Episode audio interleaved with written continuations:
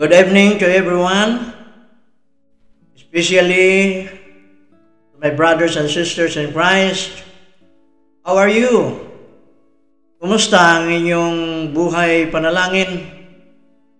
Buhay panalangin at pagbubulay ng salita ng Panginoon. Welcome sa ating 14th episode sa Buhay Panalangin with Pastor Noli. At itong ating episode ngayon ay continuation sa atin pong last episode na may pamagat na paano haharapin ang stress.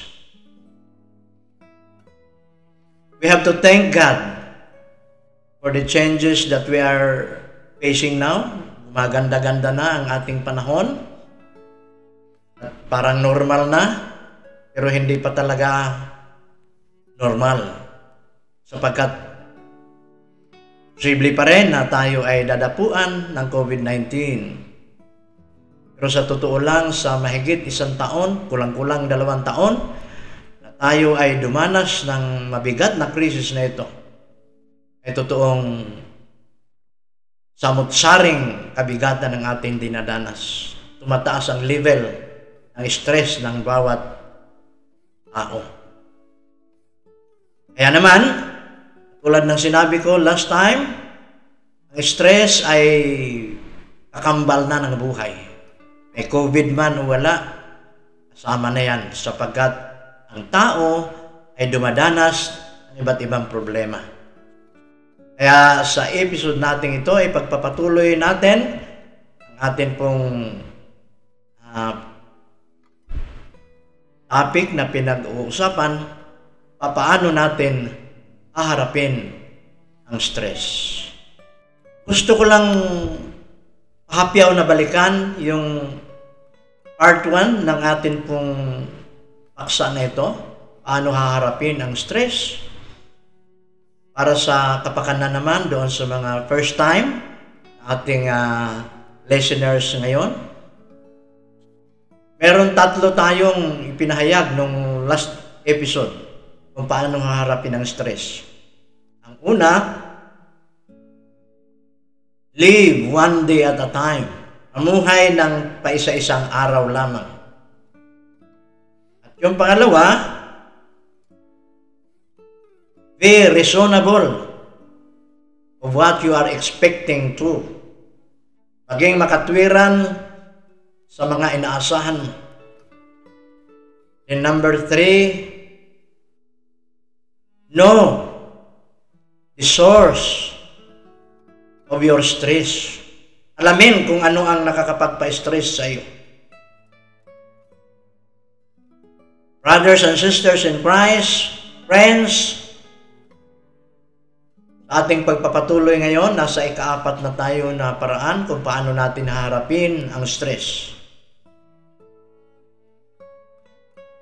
Try your best to be in order. Sikaping maging maayos.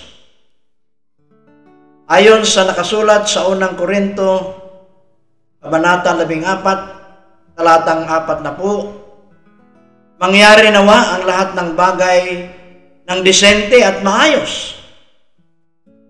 Ano ang ibig sabihin nito?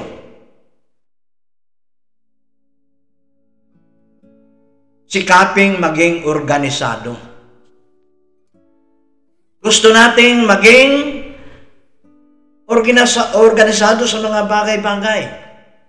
Pero kung magpapaliban ka, madadagdagan lang ang stress mo. O kung baliwalain mo yung pagiging organisado, madadagdagan lamang ang stress mo. At baka kumaba lang ang listahan ng mga gawaing hindi mo natatapos. Subukan ninyong gawin ang dalawang mungkahi ko.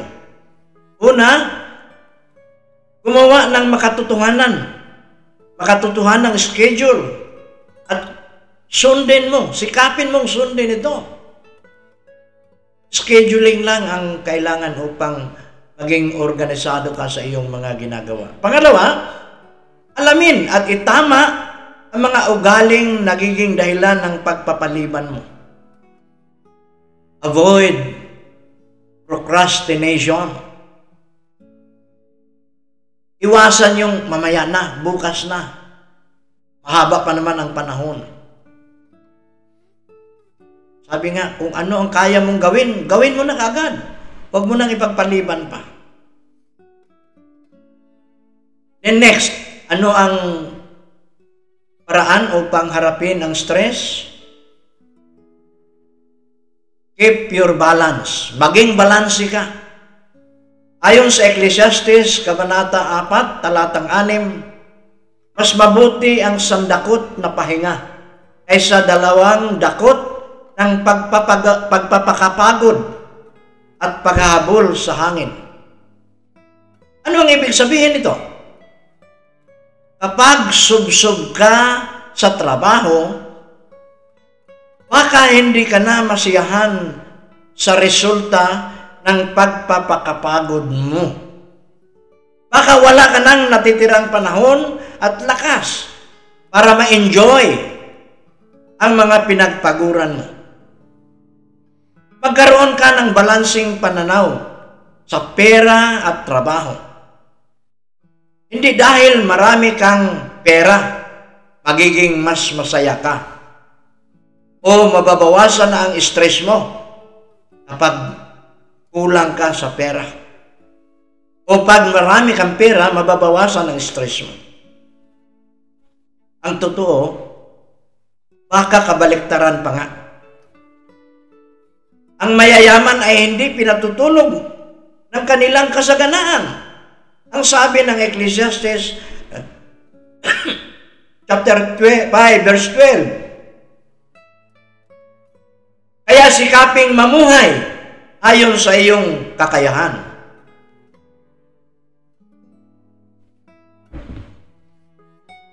Mag-relax.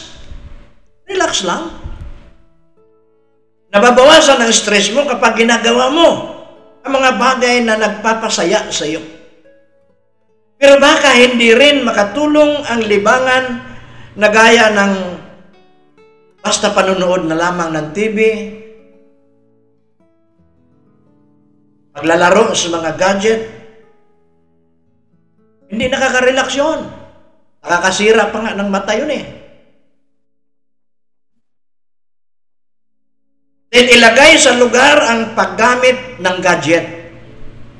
Iwasan ang mayat mayang pagtingin sa mga email, sa text, o social media. Kung hindi naman kailangan, huwag tingnan ang mga email para sa trabaho. Kung hindi naman oras nagtrabaho.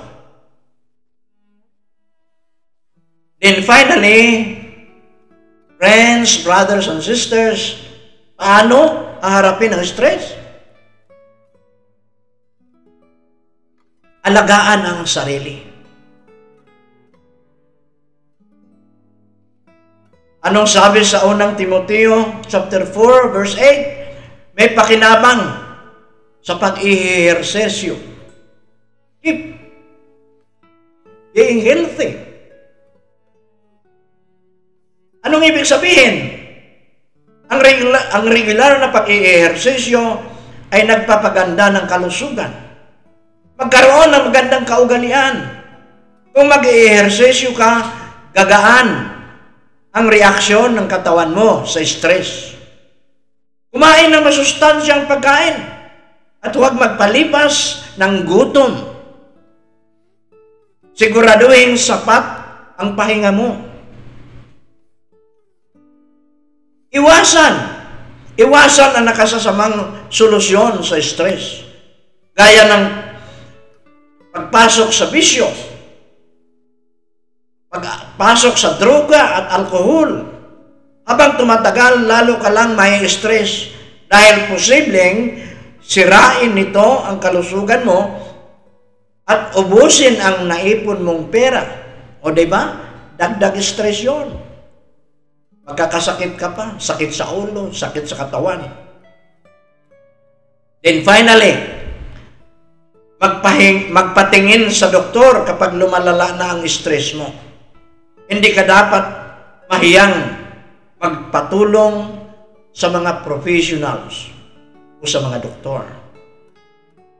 Kaya tandaan natin mga kaibigan, mga kapatid sa Panginoon, ang stress ay hindi natin matatakasan. Ngunit, purihin ang Panginoon sapagkat mayroong magandang balita na pinagkakaloob sa atin upang magkaroon tayo, magkaroon tayo ng kakayahan magkaroon tayo ng kapasidad harapin at pagtatagumpayan ang stress sa buhay. Maraming salamat sa inyong pakikinig. Dumako tayo ngayon sa ating pananalangin.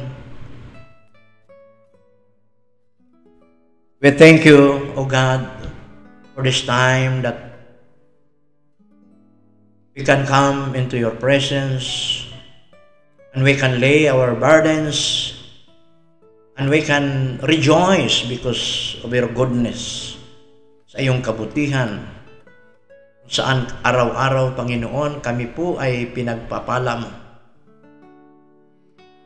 Kung minsan lang nakakalungkot sapagkat hindi namin na-appreciate ang iyong mga pagpapala sa amin. Lagi kami nakatingin sa malalaking pagpapala. At hindi namin napapansin ang maliliit, ngunit ito ay napakahalaga sa aming buhay. Kaya purihin ka, Panginoon, dinadakila ka namin. Nawa sa amin pong pagdulog sa iyo, ay tanggapin mo ang amin pong taos-pusong pasasalamat sa araw-araw na kami ay kumakain ng sapat Meron kaming maiinom. Meron kaming mga mahal sa buhay sa aming paligid. Ito ang nagbibigay sa amin ng joy sa aming pong buhay, Panginoon. Maraming salamat. Kahit na sa mga pagsubok, sa mga challenges na aming nararanasan, thank you, God, for have you, have, you have given us strength in order to survive all these uh, sufferings in life. Alam namin, Panginoon, kayo ang nagbibigay sa amin ng lakas upang anumang pagsubok sa buhay ay amin namin ay makayanan namin ay aming mapagtatagumpayan. Narito din kami sa iyong harapan, Panginoon, upang ilagak sa iyo ang lahat ng aming kabigatang daladala. Salamat sapagkat lagi naming naalaala ang iyong paanyaya kung kami ay nahihirapan at nabibigat ang lubha sa aming mga pasanin, lumapit lamang kami sa inyo. At kayo ang magbibigay sa amin ng kapahingahan, kayo ang magbibigay sa amin ng kagaanan ng loob. Kaya dinudulog ko sa iyo, Panginoon, ang aming mga buhay.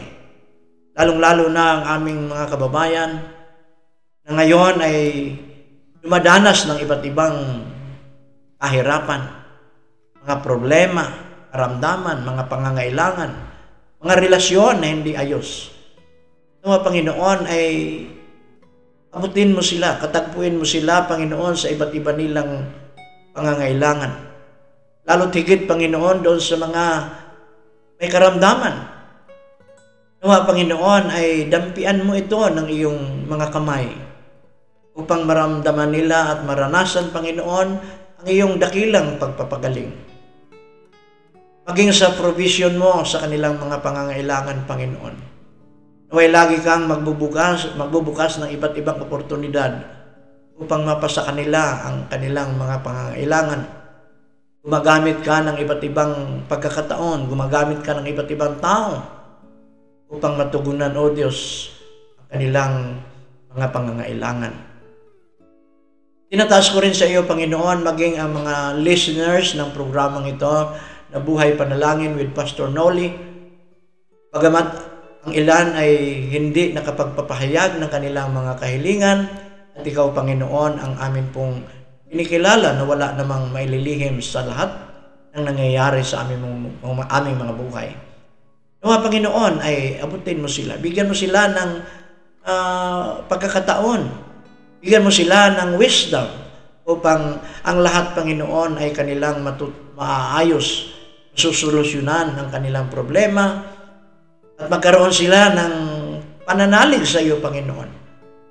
na ikaw ay Diyos na kumikilos sa mahimalang paraan at ang mga ito ay kanilang malalampasan.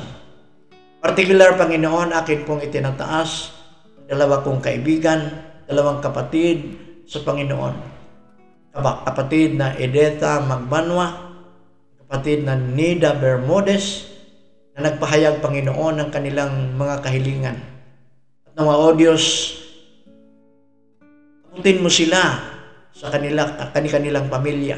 Kayo po, Panginoon, ang nakababatid kung ano ang nagpapabigat sa kanilang kalooban. Alam mo, Panginoon, kung ano ang kanilang pangangailangan. Nawa, O Diyos, ay bigisin mo sila, kanilang mga anak, apo, ang iyong pagbibig. Bigyan mo sila, O Diyos, ng kapayapaan sa kanilang mga tahanan. At anumang suliranin, Panginoon, na kanilang dinadanas, ikaw, Panginoon, ang aming pinagkakatiwalaan na gumagawa din ng paraan. Pagkalooban mo rin sila, Panginoon, ng karunungan upang kung ano ang nararapat, ay yun din ang kanilang gagawin. Lalong-lalo na kung ito naman ay naaayon sa iyong kalooban at hindi ito labag, Panginoon, sa mga alituntuning itinuturo mo sa amin. Kaya purihin ka aming Diyos. At ngayon pa lamang amin pong uh, kinikilala ang amin pong mga panalangin nito ay nakakaabot sa trono ng iyong biyaya sa kalangitan. At pinaglalaanan mo ito sa amin ng nararapat na katugunan. At ang lahat ng ito ay aming hiniling at pinapasalamatan sa ngalan ni Kristo na aming Panginoon. Purihin ng Panginoon at nawa ay sumainyo ang kapayapaan mula sa ating dakilang dakilang Diyos. Amen. Pagkatapos ninyong marinig ang ating mensahe ngayon, at kung meron kayong mga katanungan, reflection kaya, unais iparating sa akin, kasama ang inyong mga kahilingan na ipapanalangin, maaari kayong mag-comment sa video na ito kung saan kayo nanonood o nakikinig.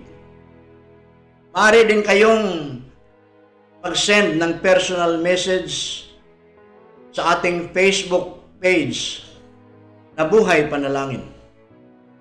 Asahan ninyo mga kapatid at kaibigan na sa bawat episode ay aking bibigyang pansin ang inyong mga komento lalo na ang inyong mga kahilingan na panalangin na isasama ko sa aking pananalangin.